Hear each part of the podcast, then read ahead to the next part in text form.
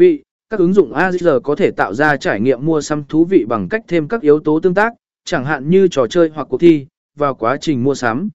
Điều này tạo ra sự thú vị và động lực cho người mua.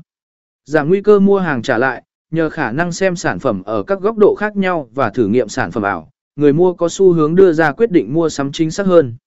Điều này giúp giảm nguy cơ mua hàng và sau đó trả lại, tiết kiệm thời gian và tiền bạc của cả người mua và người bán hàng. Y y tế, trong lĩnh vực y y tế, AZR có thể được sử dụng để đào tạo y y tá và bác sĩ bằng cách tạo ra mô phỏng trực quan của các